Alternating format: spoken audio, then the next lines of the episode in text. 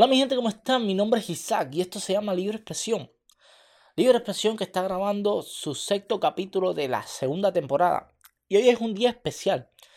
Un día especial porque estoy grabando podcast. Así. Porque estoy grabando podcast y porque es 21 de agosto del 2022. Hoy se estrena House of Dragon, la precuela de Juego de Tronos. Y sé que muchas personas y muchos fanáticos de Juego de Tronos están esperando una super serie. Y como lo dije, simplemente si no tiene un intro tan épico como Juego de Tronos, ya está un poco en desventaja House of Dragon.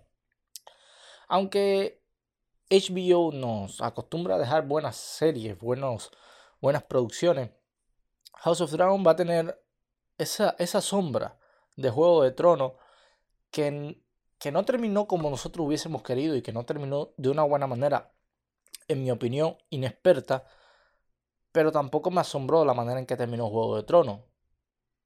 Una serie que siempre mataba a todos sus protagonistas, a todos sus héroes, pues tenía que darle el trono a una persona que prácticamente no hizo nada, simplemente hablar mierda y hacerse, ¿sabes? Vamos a estar claros que el chamaco este, que ya se me olvidó el nombre, lo único que hizo fue estar sentado y decir, yo soy el cuervo del tercer ojo, esto va a pasar, por favor. Cuando el verdadero heredero al trono, pues los desterraron, que era Jon Snow. Por cierto, se dice que se va a hacer una secuela de House of Dragon, lo que quizás el autor de... Perdón, una secuela de House of Dragon, no, una secuela de Game of Thrones, pero quizás el autor de Juego de Tronos no es el que la va a escribir. No sé, hay muchos rumores, pero sí está confirmada esa secuela que va a estar basada en Jon Snow, ¿saben? El protagonista, King Harrington, creo que se llama. En fin, vieron como Marc Anthony, ya esto es cambiando un tema para otro que no tiene nada que ver, vieron como Marc Anthony le lanzaron una botella de whisky en pleno concierto. Y por cierto, hablando de whisky, salud. Jugo de naranja, para que no piensen en otra cosa. A Marc Anthony le lanzaron una botella de whisky en pleno concierto y le dio en la cadera. Coño, si eres fanático de Marc Anthony, ¿por qué intentaste matarlo? Es la primera pregunta que me hago. Porque que te tiren una botella y te dé en la cadera debe doler. Ustedes se imaginan que lo hubiese dado en la cabeza. Pero bueno, yo me puse a buscar y para nada. Esto no es lo peor que se ha lanzado a un escenario. A Mick Jagger le lanzaron una silla que le dio en la cabeza y le rajó. O sea, le hizo una herida en la cabeza, tuvo que ir directo al hospital.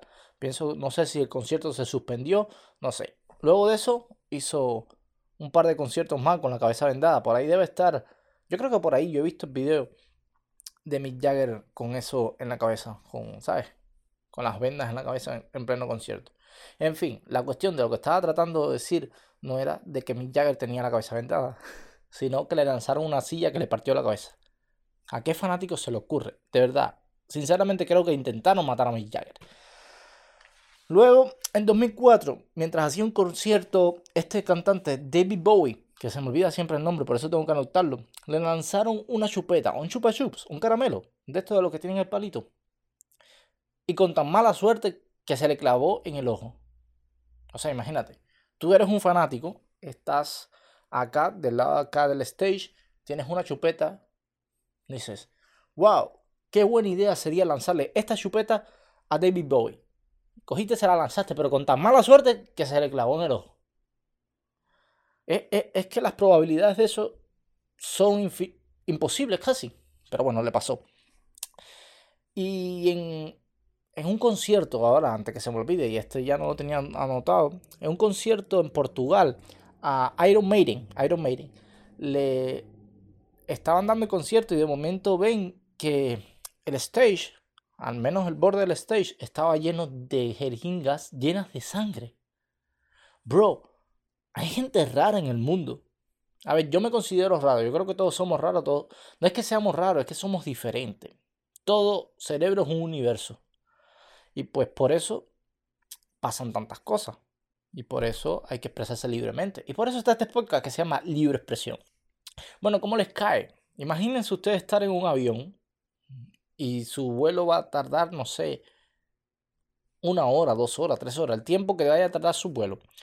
y tú estás calculando. Y muchas veces, si eres como yo, que yo cuando estoy en el avión me pongo a mirar el mapa, porque ya después de un rato me desespero y estoy mirando el mapa, siguiendo el avión a ver por dónde va. Y tú estás en ese avión y de momento ves que ya pasaste tu destino, que se suponía que tu avión aterrizara aquí y ya pasaste tu destino. Y los pilotos no dicen nada. Y se suponía que estaba aterrizando. Pues bueno, imagínate que esto pasó en un avión, en un Boeing 737-800 de Ethiopian Airlines, en la cual sus dos pilotos se quedaron dormidos. Imagínate.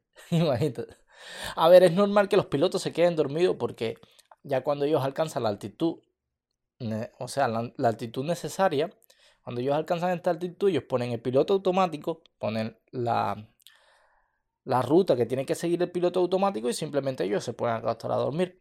Pero pasa que estas personas pues ya pasaron por encima de la pista, el radar lo veía, pero que estaba a una altura muy superior a la que podían aterrizar. La torre de control del aeropuerto los contacta, intenta contactarlos y no se despiertan. Al cabo de un rato y que ya pasó la localización a donde se suponía que deberían de llegar, el piloto automático se desactiva y empieza a sonar la alarma. Es por eso que ellos se despiertan.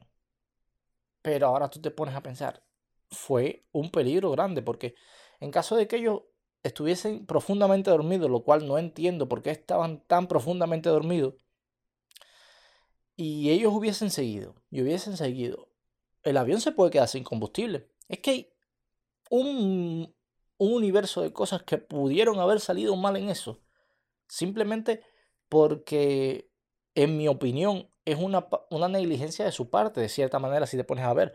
Sí, repito, sabemos que todos los pilotos se duermen en pleno vuelo, pero tienes que despertarte, no puedes dormirte tan profundamente. O simplemente, no sé, hagan turno, que se duerma una hora y luego se duerme el otro. Ahí tienen que buscar una manera para que esto no pase porque es peligroso. Bueno, después que se despertaron, ya hicieron la maniobra, bajaron de altitud, perdieron velocidad y pues llegaron a aterrizar. Pero sí fue muy peligroso y creo que se está haciendo y se debe. Pero de todas formas se está haciendo la investigación, porque esto lleva una investigación. Mi gente, Elon Musk también me la tiene pelada. ¿Para qué les miento? Instagram y Elon Musk me la tienen pelada. Instagram porque su algoritmo es una locura. Creo que todo el mundo sabe que el algoritmo de Instagram aparte nos tiene vuelto loco, pero aparte de que nos tiene vuelto loco es una locura. Y Elon Musk porque cada vez que se le ocurre, cada vez que dice algo, se vuelve loco el mundo. Ahora dijo que iba a comprar, o hizo la broma, no sé si en Twitter o en alguna red social, debe ser en Twitter porque él no tiene Instagram, valga la redundancia. Dijo en Twitter que iba a comprar el Manchester United. Acto seguido de eso, los stocks del Manchester United se dispararon. ¿Cuál es el mensaje que yo le tengo a Elon Musk? El primero, brother, la próxima vez que vayas a hacer algo de esto, avísame. Yo compro stocks un día antes, tú lo dices, sube los stocks, yo vendo y así gano dinero. Esa es la primera. La segunda, ven a mi programa. No, yo creo que eso sería el boom del mundo si Elon Musk viene aquí. Y la tercera. ¿Cuál es la tercera? Ah, no jodas tanto. ¿Cuál es tu locura? O sea, estás constantemente queriendo llamar la atención. ¿Tienes algún problema de atención en tu casa? ¿No tienes nada que hacer con tu dinero? Por favor, brother, cálmate. Y hablando de cosas que tú dices, coño, ¿cómo es posible que esto esté pasando? 2 aviones en California, 2 Cessnas, uno bimotor y uno monomotor, chocaron en el aire. En el bimotor habían 2 personas y en el Cessna monomotor había una persona. Se dice que solamente hasta el momento hay 2 muertos en este avión, en este choque, en esta colisión. Pero, brother, de verdad, mira, a veces yo pienso que no estamos bien. Porque si tú estás acá hace el carajo, o a la altura que estés, y estás en un avión, y no hay aviones por aquí, no hay aviones por allá, ¿qué tú estás haciendo que no estás viendo otro avión cerca que viene hacia ti? O no sé. O sea, ¿cómo son? Para ver si me organizo. ¿Cómo es posible que un avión con un piloto que está 100% atento a lo que está haciendo y el otro piloto que está 100% atento a lo que está haciendo colisionen en el aire? El cielo, que es tan grande que puedes hacer una maniobra para aquí, para allá, sin tener problema de que vayas a chocar con otro. Porque bueno, si es en la ciudad, pues hay miles de carros en las calles y pues es más fácil chocar. Pero ya estando acá hace el carajo, allá arriba, acá hace el carajo, las probabilidades de que exista una colisión en el aire es mucho más difícil.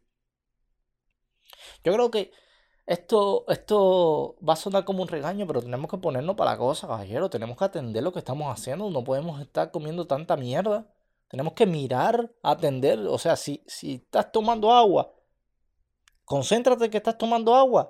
No pienses que en un chiste, porque te vas a reír y se te va a ir el agua por el camino viejo, como decían los viejos. Valga la redundancia. Y bueno, mi gente, esto ha sido todo por hoy. Cuídense mucho, los quiero y nos vemos la próxima.